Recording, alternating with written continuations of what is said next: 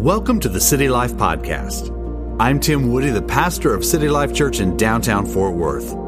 There is purpose for your life. There's a destiny you have yet to walk into, and there is hope regardless of what you're facing today. I encourage you to open your heart now to what God will be speaking to you over these next few minutes. Today, I, I'm going to honor and challenge men. Now, I, I, I, believe that on Mother's Day, one of the things I like to do is I like to talk to the I like to talk to the women. I like to talk to all women every, every age, and I, am talking to all men again today. Yeah, I'm to talk a little bit about fathers, but I really, really want to talk to all men. And and men, you may want to take this message and listen to it again on Spotify or like on the uh, on, on, the Apple Podcasts or the City Life app. But you, you may want to find this again and listen to this a couple of times because I have some challenges in here for you. Now, now, ladies, please understand uh, on today for today's message. If you are an unmarried woman, I'm going to be talking about some qualities of men. And if you are an unmarried woman, listen carefully, take good notes, write some things down uh, because there are some qualities in men that you should be looking for. And if you're, I'll just tell you right now, if you're dating a guy who doesn't have the qualities that I'm talking about today, run. You hear me? Run. You say, Are you trying to get us to split up? You better believe I am. All right, I, I believe it. I'm a pastor, and I actually do care about your future. And I'm, I am just tired of seeing so many marriages disintegrate. And, uh, and ladies, it's important that you hear these principles, understand what they are. And, and married, married ladies, I encourage you, be an encourager to your husband. Be someone who's going to encourage him and, and, and honor him. And, and, and, if, and if, if he doesn't, he's not going to do everything right, but you pray for him, and whatever you do, don't try to be his Holy Spirit. I'll tell you, guys, ladies, that will backfire. God did not give you the ability to be the Holy Spirit. The Holy Spirit is the Holy Spirit, and he, he will do a much better job in dealing with your husband than you ever, ever could. But men, you were created by God in the very image of God. that means that God is the expert on men. In fact, God is, he, he's the designer of masculinity. And his word, the scriptures, are a guidebook for masculinity and for manhood. And there are certain things, according to the Bible, that make men tick. Uh, and, and a lot of these things that I'm going to be sharing with you today, they are being overlooked by our culture and our society today. But if you embrace the principles that I'm going to share with you, uh, you're going to feel more confident. You're going to find yourself stronger in relationships and healthier mentally and emotionally, and you're going to be able to have better purpose. But growing up, my family would occasionally go to this little town along the coast in Oregon, but it's called Cottage Grove. We would go there to visit my grandfather. And my grandfather, uh, he, he had this clock that was on the wall. I still remember exactly where it was. And this clock on the wall was a cuckoo clock. And I was mesmerized by the cuckoo clock. What, what dad would, excuse me, what my grandfather would do in the mornings, he would take this, these chains. I thought it was so elegant the way those chains looked. But grandpa would take those chains and he would pull them each morning so that the cuckoo clock would be able to keep ticking all day long. That's picture of my grandpa. His name was Hosea Woody. He, uh, he passed away in 1982, uh, and uh, but I, he, he's still a hero in my life. But Grandpa, he he would pull on those chains and he would get it to wind up so that all day long, and the chains would slowly move throughout the day, and and he would initiate what it took to get the clock ticking. And every hour on the hour, this bird would pop out of the top with a cuckoo cuckoo sound. I, I, love, I would sit and wait for it. In fact, my parents had trouble pulling me out of the house to go do stuff because I wanted to wait for the next hour to see the cuckoo clock go again. I, I always wanted one, but my parents said no. I think they knew that I would, uh, it, it, would be too much of an annoyance in the house. I don't know. So it made fun, it made it a lot of fun going back to grandpa's house. But a lot of older, I mean, really all older watches and clocks, they would all tick. They had a sound to them. They would tick, tick, tick, tick, tick. Every second, if you put it up to your ear or if you put a clock up to your ear, you could hear the ticking second by second by second in perfect precision. And, and that, that ticking, what it did is it let you know, it let you know that the, the clock was active and that it was doing what it was created to do. I'll say it again. When it went tick, tick, tick, that means the clock is active and it's doing what it was created to do. And guys, it's the same with us. If you want to function the way that you were created to function, you really kind of need to be wound up each day. And, and, and doing this will keep you ticking. It will keep you active and keep you functioning in your purpose. So the title of my message today is very simply this. What makes a man tick? What makes a man tick?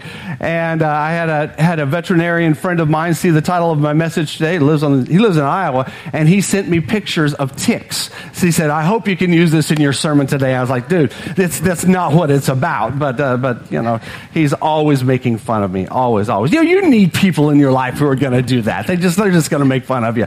But, uh, but after I created, after I did my initial study, I, I usually do a big study dump and put all these notes in there, and, and they usually accumulate for several weeks, sometimes even months. And, and I had about 20 points that I was going to share in today's sermon. And I looked at how long it was. I thought, man, that's about two, two and a half hours. And I thought, you know, it's Father's Day. The guys won't mind. So I did trim it back. I trimmed it back quite a bit, but there are a few points that I want to uh, I want to speak about that I believe most heavily influence a man's ability to tick and keep on ticking. And the first one is this. Jot these down wisdom. Wisdom makes a man tick. See, wisdom, what it is, it is your grasp on what's happening in the nation, what's happening in the world, what's happening in the culture around you, and then you have the uh, ability to act accordingly based upon what's going on around you. And so, and wisdom actually starts with the fear of God and the knowledge of God, and it's coupled with this understanding of what's happening in the world. So, a wise man does not put his head in the sand regarding the culture that's around him. He's always open to, to grow. He's open to get more input from other people. In fact, King Solomon said this well. He said this. He said, one whose ear listens to a life-giving rebuke will stay among the wise.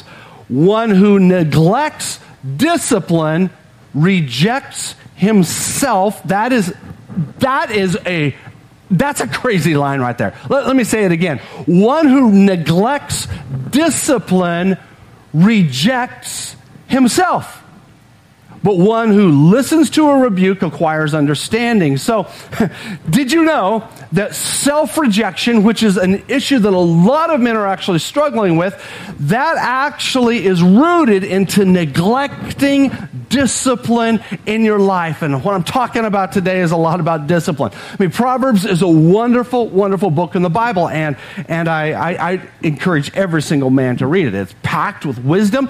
Proverbs is a book of, of just individual little quotes, uh, almost like tweets, you know, just these little, little, little, little tweets. Perfect for men because most men don't like to read a lot, a lot, a lot, but you can read one, one of those little proverbs and get it into your heart and think think about it all day. Uh, Proverbs is a, is a book that was written by men for men. Did you know that? It was written by men for men, except you know, Proverbs 31, it, it, was written by a man, but he's actually quoting his mother through most of, uh, through most of Proverbs chapter 31, but it's written to men on, hey, you want to find a good wife? Here's what to look for. Here, here are the things to look for. So a lot of good stuff that's in there, men, and I encourage you to always be reading it. I, I believe that Proverbs is, is, really the wisdom handbook for men. And, and men, we should always be continually in it.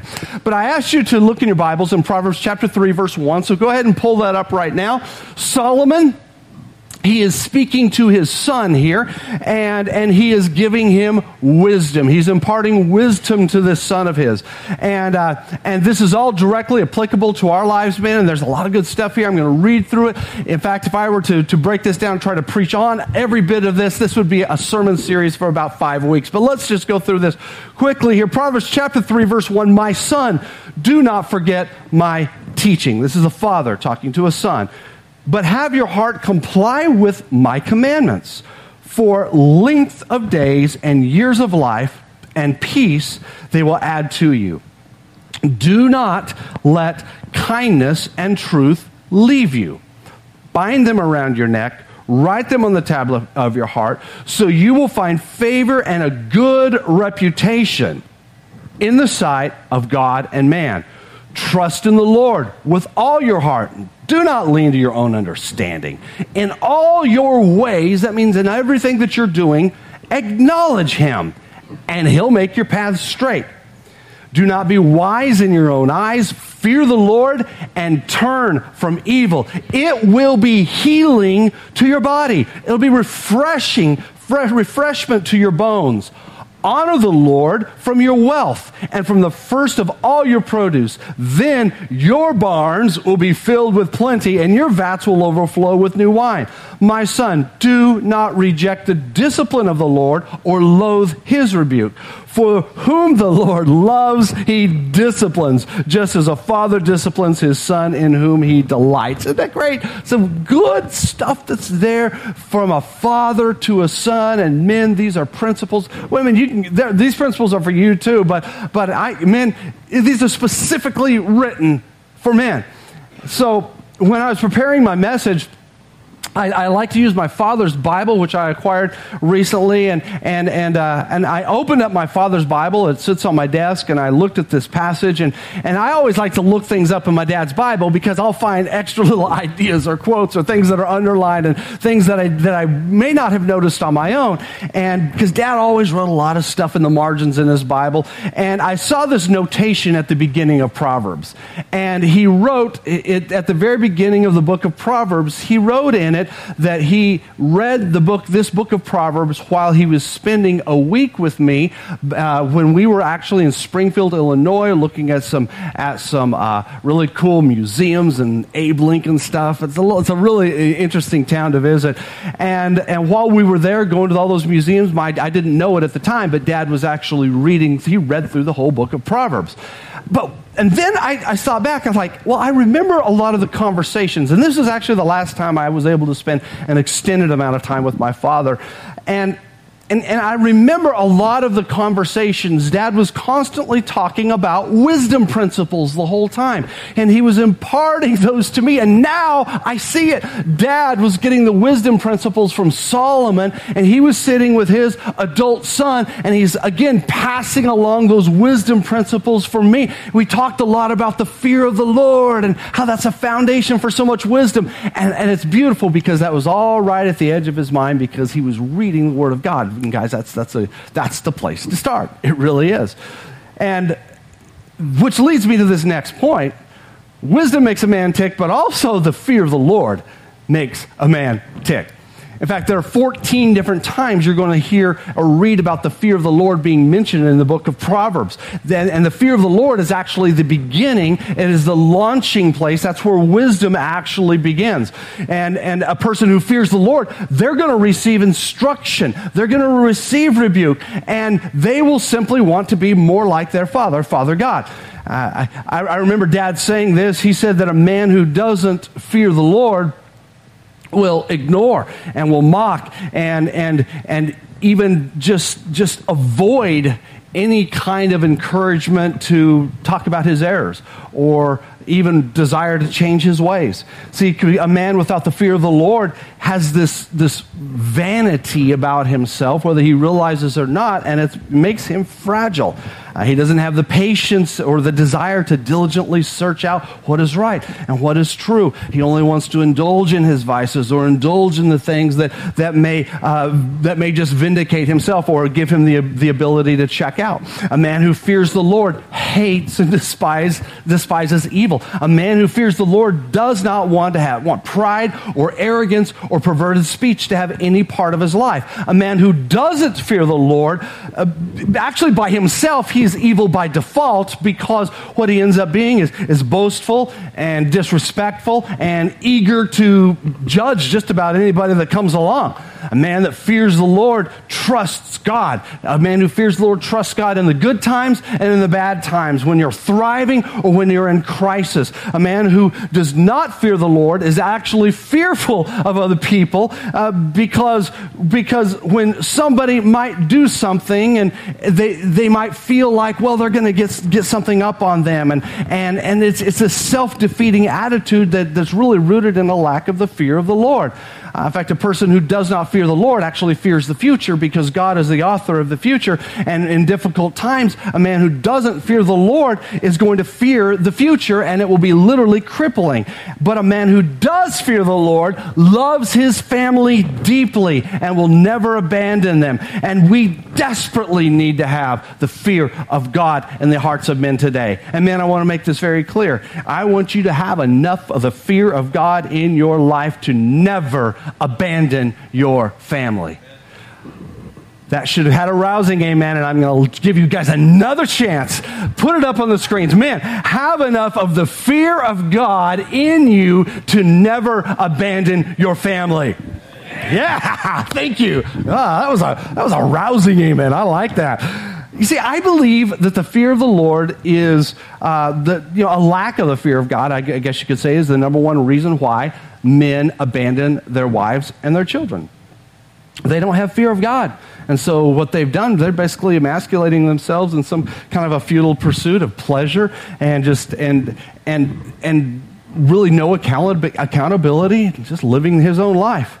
And what's happened in our culture is this has perpetuated the crisis of fatherlessness in our city and in our nation. Here's some recent studies, some numbers. Listen to this. Children from fatherless homes account for 61% of youth suicides. Children from fatherless homes account for 71% of pregnant teenagers. Children from fatherless homes account for 90% of homeless and runaway children. Children without fathers in the home account for 70% of the juveniles in our state operated institutions, 85% of all youths who, who exhibit behavior disorders, 80% of the rapists who are motivated by displaced anger, 71% of all high school dropouts, 73% of all adolescents in chemical abuse centers, and 85% of all youths who are sitting in prison. Wow. Fatherlessness. Last week I was blessed to be able to, meet, to be in a meeting with our mayor, uh, some individuals from our police department, and a local anti-violence uh, youth youth anti-violence group. And this organization has, in our city, they've acquired over four million dollars in grants to curb youth violence in Fort Worth, and they are accountable back to uh, they're accountable back to the city, back to the mayor's office. So we came together to talk about this. They've been pulling stuff together. Actually, I didn't realize. But they've been pulling stuff together for over a year, and uh, this is a small invitation-only group. About thirty of us were present. But, and I was able to hear their presentation. They offered a great presentation, but then they said at the end of it, we want to hear your observations. We want to hear your suggestions for the progress of this initiative in the city. And so after the, after the presentation, Mayor Parker, she was very kind. She says, I'd love to get feedback. I'd love to hear questions. And, and I, if you don't know me, I mean, just please understand, just, just know me. I, I, have no problem being the first one to speak. So, and, and I also know this, I, I, know this, that in settings like that, the initial comments that are made by other people in the, in the room will often set the trajectory of the conversation for the next hour or so. And knowing all that, the mayor says, okay, I did not wait two or three seconds to see if anybody was lifting their hand. I lifted my hand, the only one I was called upon. Now, 30 minutes later into the meeting, when the mayor said, next question, like 50, you know, not 50 because there weren't 50 people in there, but like 15 hands would go up, you know. But, but I, I nailed it with that first one, and I was really, really, really happy about that. But I, I just decided to dive in. And here's what I said I said, I was blessed to be a part of the uh, task force for race and culture a few years ago here in Fort Worth, and thank you, you know, Mayor for and City Council for giving me the opportunity to do that. But there was one presentation that was made, and I've shared it with you guys before, is that the sheriff of Tarrant County came and he made a, made a presentation, and I'm, I'm telling this to the group, and I said, said, he said that 85%, 85% of the people who are in the Tarrant County jail right now, he says 85% of them come from fatherless homes. Wow. 85 5%. And so what I did is I said, this is some great information. You guys have some great, great plans, but, but what can we do? What can this organization do to deal with the fatherlessness issues here in, in the city? And I also threw this out there because they have to be accountable and show their progress and how their, how their money is actually paying out. I said, you won't necessarily be able to prove this in two or three years that this money actually created this because this is a long-term solution. But if, but if we begin diligently working on the fatherless issues right here in our own city, can you imagine what would happen? I said, how many of you know that when you're working with, with, with, with uh, youth and with children who are causing a lot of problems, you know that the vast majority are fatherless. And everybody just starts looking around, maybe. A few people start nodding their heads. And at that point, I'm realizing they had not even thought about this issue as being really the root of so much of it. And, uh, and I, I issued the challenge. Even the director of the whole program said, you know what? Come to think of it, of course, my bad life as a kid, as a teenager, is rooted in fatherlessness. And others started saying the same thing. They said, well, we've got some good programs that can help, uh, help, you know, with counseling and things like that. Well, counseling's great, but I love it because a little bit later, because the conversation did go in that direction. People said, yeah, you know what? That's all great, but that can never replace a father. What can we do about? And I love it. And I just sat back and enjoyed the rest of that meeting. You see, fatherless, the fatherlessness crisis in our city can only turn around when men adopt the fear of the Lord. Now, that wasn't my that wasn't the big point that I brought up in there. I just wanted to get them talking about it so maybe we can do something about it here. But it really comes back to the fear of the Lord because the fear of the Lord makes men tick. All right, here's another one. Kingdom, excuse me, not kingdom, kingship, kingship via self leadership makes a man tick. All right, let me explain this. So God has designed you men for dominion. It's right there in the first chapter of Genesis. You're a king and you should act like it. You got that? Do you got that? Do you know what your, your kingdom is? It's called yourself. You start with yourself. That's the kingdom you're primarily responsible for. Rule yourself well. You are responsible for your actions and your decisions, and that demands character, that demands self discipline. And if you don't take care of the kingdom, if you don't have dominion over the kingdom of self, you're going to actually lose control of yourself, and it's going to hurt not only you, but a lot of other people. You see, a foolish man wants to conquer the world, but a wise man wants to conquer himself. And you conquer yourself when you do what you should do even when you don't feel like doing it. So people who lead themselves well, they know that really in the back of their mind, man, you know if you're leading yourself well, that you really can't trust yourself all the time. That's why those who lead themselves well, they lead the kingdom of themselves. They're, they're men that, that have this, uh, they become experts, I guess you could say, at self awareness, which is critical. It's, there's this tendency in men to not be self aware. And, and, but when you do that, what you're doing is you're adopting this independent lifestyle, which then becomes utterly destructive. So, men, you need accountability. And that accountability is not your girlfriend. That accountability is not your wife, please. She is not the best person to, to have, you know, as your, as your accountability friend. You know, sure, I mean, she's going to call you out. She, she definitely will, but you need, also need other men in your life who will hold you accountable for your own self leadership. See, when you see a good man, consider emulating him. When you see a bad man, then search your own soul and keep inspecting the kingdom of yourself. And, and because when you don't respect yourself enough to inspect yourself, other people can tell and they won't respect you. When I was 15 years of age, uh, my father pulled me out of school and he insisted that I go with him to, to an event where this speaker was going to be speaking at a, at a gathering called Full Gospel Businessmen. And, and, uh, and so I went with my dad, and I, I, was, I was out of school, but my dad said, No, you've got to hear him. He is, he is an amazing speaker, and, and this guy can really alter the, you know, the, the focus of your life. So I'm happy you know, to be with my dad, to be out of school. We, we took the long drive to go to this breakfast meeting, had to get up extra early to go. And my dad said, We're going to arrive just a little bit early so we can sit up near the front and we can enjoy this. And then the speaker came out and his name was Zig Ziglar. And I thought, this guy is, this guy, this name is, is the craziest name ever. Who names a kid Zig?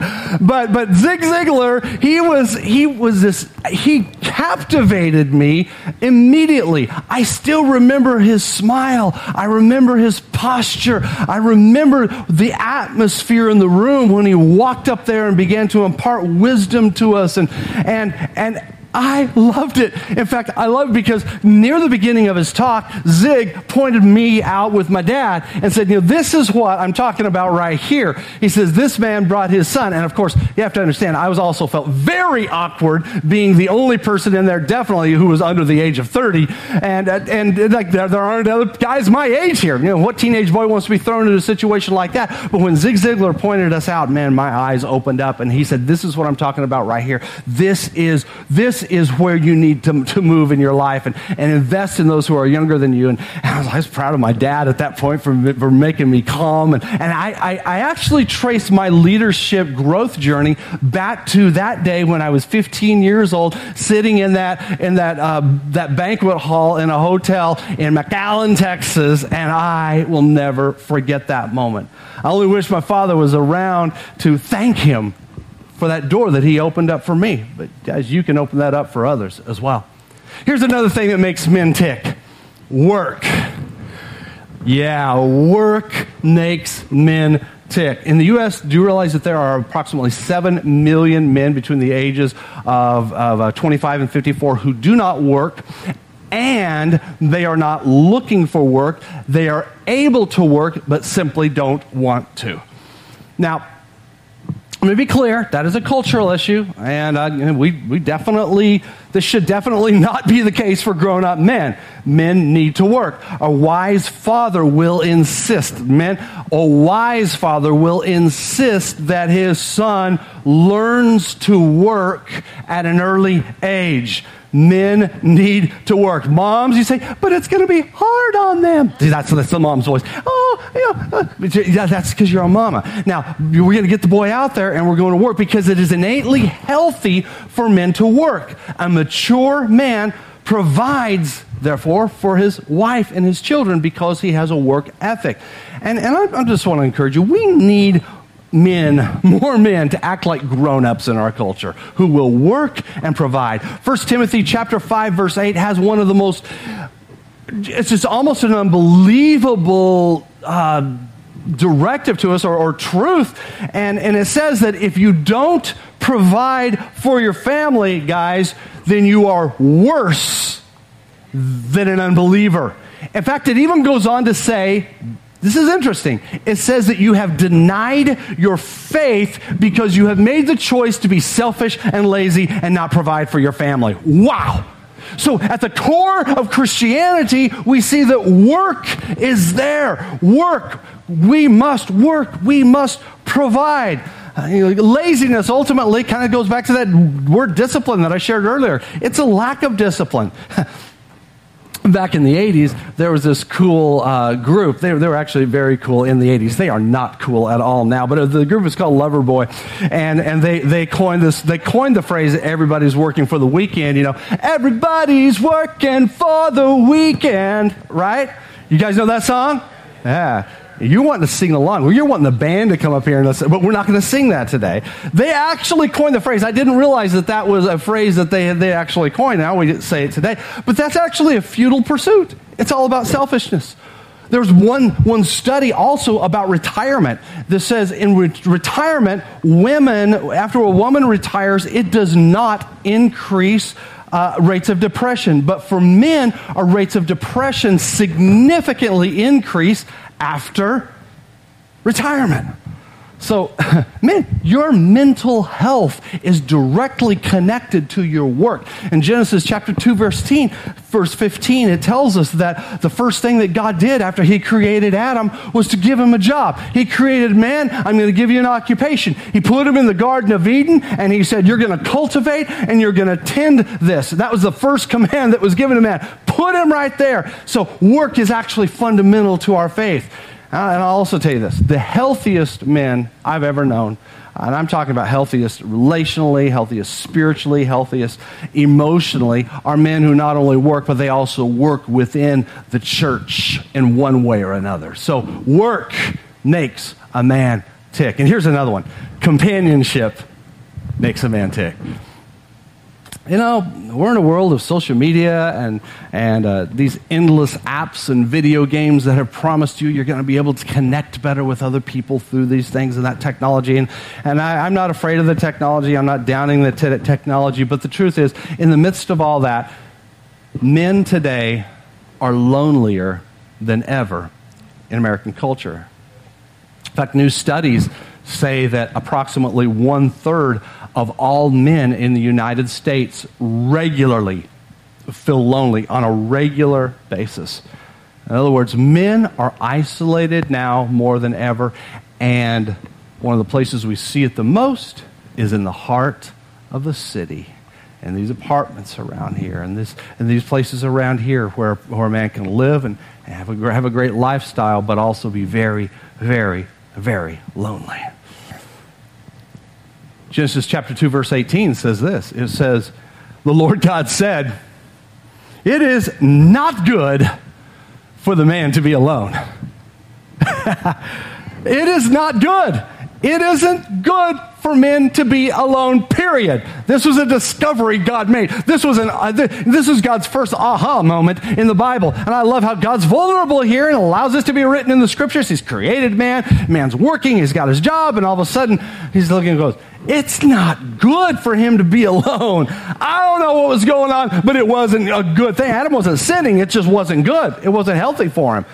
Um, so our creator decided, well, I'm going to have to figure out a way to help him. He needs help. Men, I'll just tell you, men, you need help. We all need help. And so after stating the problem, God gave the solution and, uh, and he said, I'm going to make a helper suitable for him. And so that's when God created a woman. And woman changed man's life. They didn't even have names back there, they were just woman and, and man. So woman changed man's life forever, and it's still happening today. But that's the beginning of companionship, and it's a good thing. Uh, but, but also, men need something that's secondary to that. Men also need fraternity. You need to be around godly men and spend time with them. Now, a great way to do that, a great way to do that, is to be involved in your local church. Uh, join a connect group, serve on Sundays, attend special events. In fact, tell Ian, hey, I'd like, guys, I mean, tell Ian, hey, I'd love to help out with the, with the uh, parents' night out and come set up some tents and whatever and come, come be a part of that. That is an incredible way just to get in and to not only serve, but to get around some other men. But men who lack wisdom and the fear of God will fight and fight and fight this particular point right here. Because innately, we don't like the idea that we need help. We see ourselves as I'm good just the way I am. I want to be left alone, and we don't need help, right? Isn't that right? I mean, aren't we the guys who will not ask directions? Who will not? I, I, I found myself doing it again. It was, it was. I was at uh, Lowe's the other day, the department store, and not department store, the uh, the the home improvement store. And I was there looking for some little bolts and nuts and washers and stuff that I needed. And, and I, I looked and there's this whole aisle and everything's all mixed up and it's a mess. And I spent probably 45 minutes trying to find exactly what I wanted. And I kept thinking, there, I know there's somebody I can ask, but uh, no, no, I'm not, I'm not, going to. And finally, an employee comes like, Do you need some help, sir? Well, yeah. I turned around and said, Yes, I do. and, and I was glad to finally admit it, but, it, but I would not, I don't even think I would have admitted it right up front, but we need help. We need help. And, uh, you know, we, because we see ourselves as, well, I'm good and, and I'm my own helper. We don't like advice, we don't like warnings, and we don't want spe- second opinions, really. Come on, let's just be honest. That's, that's true. But regardless, companionship will make a man tick, and that involves marriage and it also involves fraternity.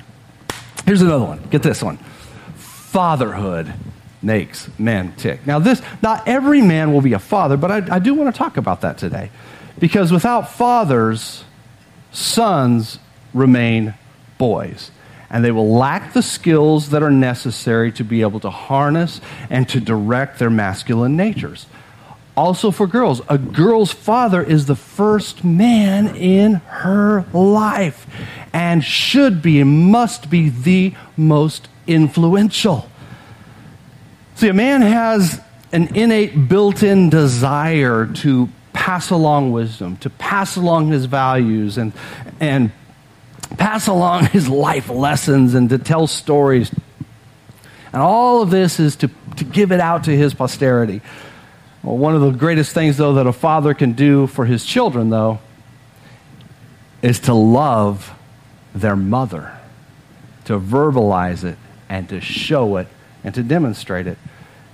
Because your children, men, they will learn how to love by watching and emulating you.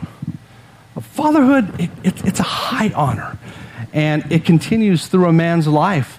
Uh, I, have heard it said, this line says, being a great father is like shaving. No matter how good you shave today, you're still going to have to do it again tomorrow. and and that, that's the truth because unless you just decide to grow a beard and just let it keep going forever, but it does take daily effort. You, you have to take that daily effort to invest into being a father. And, and that also means that, that fathers, sometimes you, not, not sometimes, but you really need to lay aside some adolescent mindless pursuits that are doing nothing but just draining your time. And instead, Instead, invest in your children, invest in your family.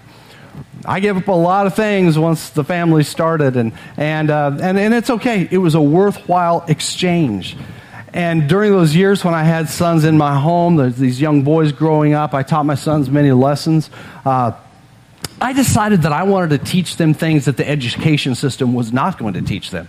I, I taught them how to walk with confidence, how to look people in the eye, how to stand up straight when you walk through a door, how to give a good, firm handshake, and, and to speak clearly to adults with volume so they can hear you. Just put it out there.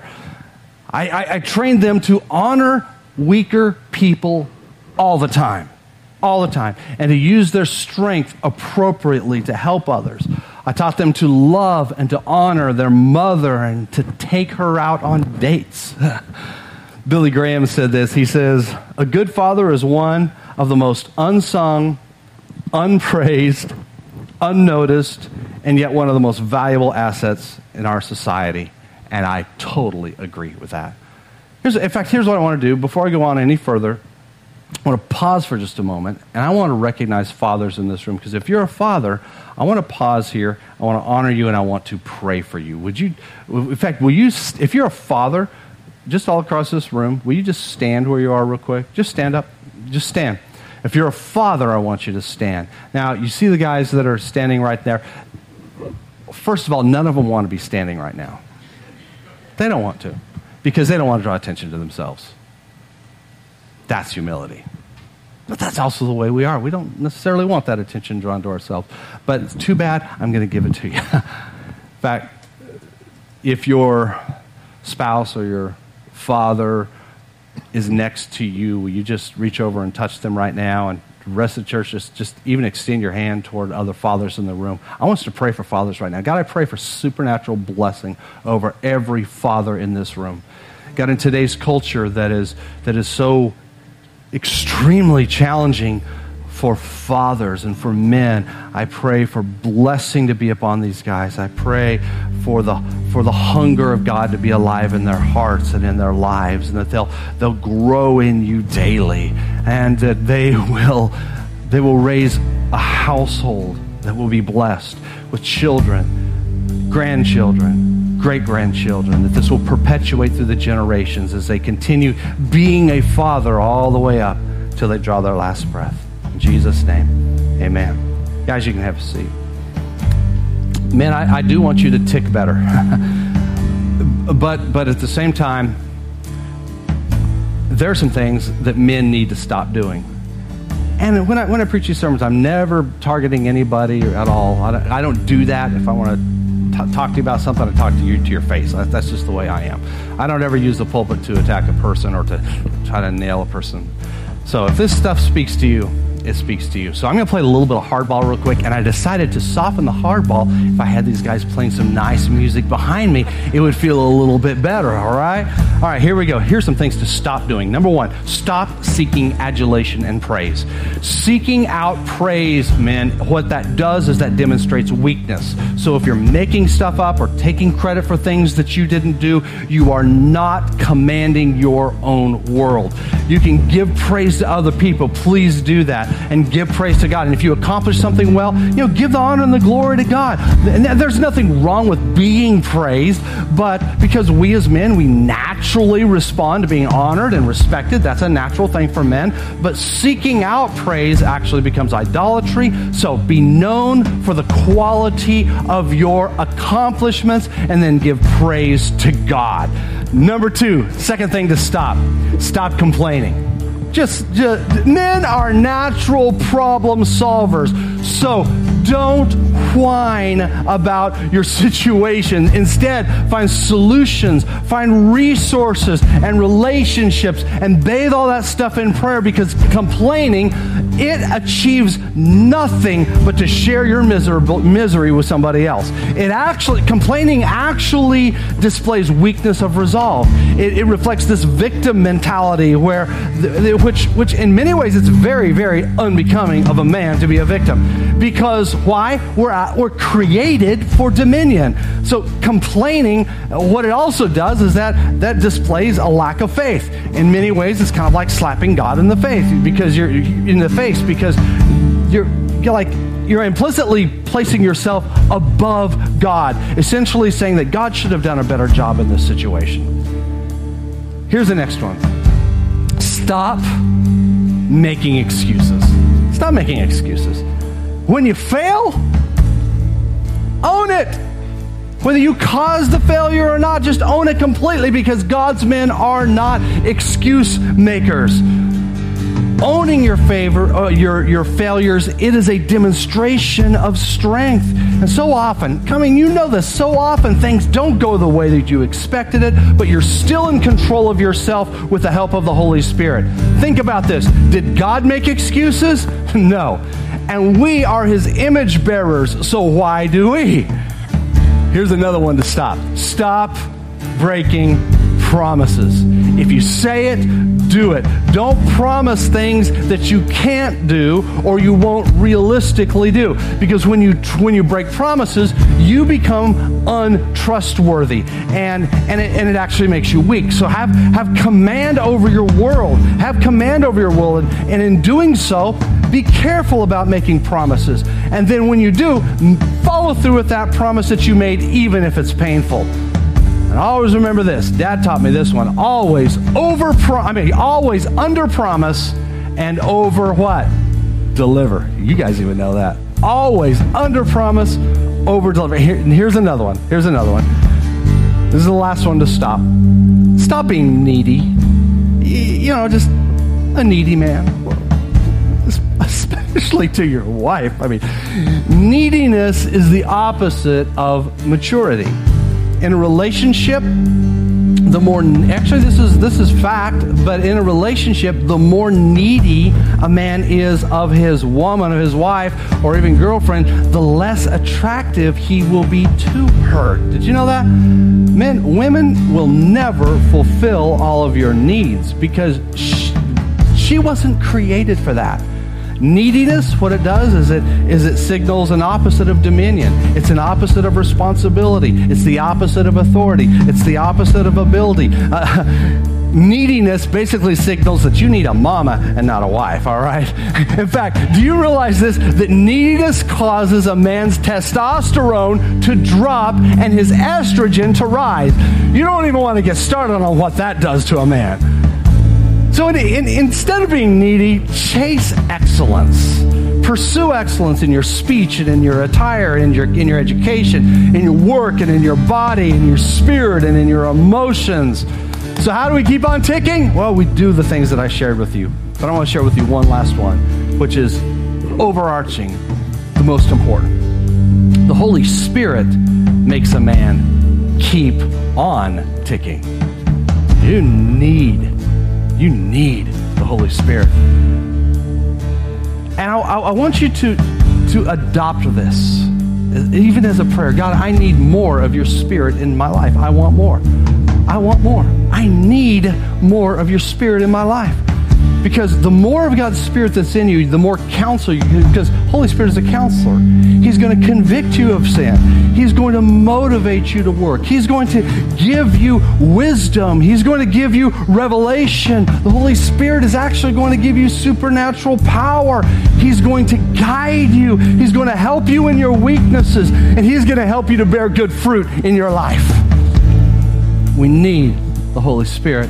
Men, receive indulge, embrace, and go deep with the Holy Spirit in your life. I wrap up today by reading Isaiah chapter 1, verse 16. It's on the screens here. Man, this is good. This is good for everyone, but this is really good for us. Wash yourselves, make yourselves clean. Remove the evil of your deeds from my sight. This is God talking.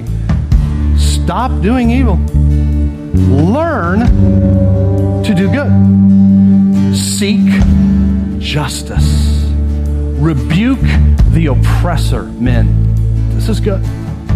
Obtain justice for the orphan. That means the child who doesn't have a father, the fatherless, and plead the widow's case. Good things to live by good things to live by, and I want that for every one of you. At this point, I, I, I am going to ask uh, not just fathers, but all men in the room to stand. Come on, if you're a man, just stand up. Stand up. Man, I want you to stand because I want to pray for all of you. I gave you some big challenges today, and uh,